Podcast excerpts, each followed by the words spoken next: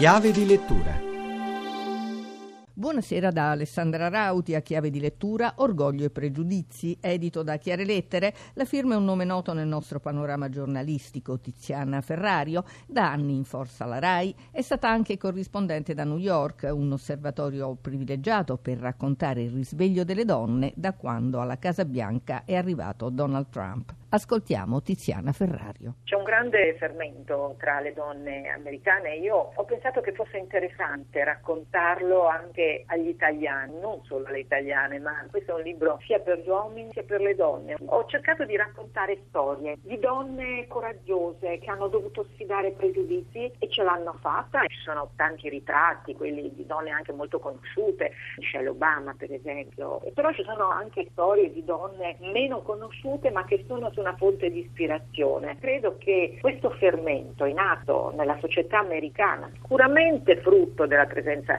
di un presidente come Trump, possa essere di grande aiuto anche da noi, dove si sente meno fermento. Le donne hanno voglia di contare di più in America, anche questo scandalo sessuale che è arrivato da Hollywood è il frutto di questo vento di cambiamento, di dire le cose che non vanno. Ci sono migliaia e migliaia di donne che si stanno preparando per scendere in politica. Tiziana Cristiana, perché l'arrivo di Trump alla presidenza degli Stati Uniti ha prodotto questo fermento?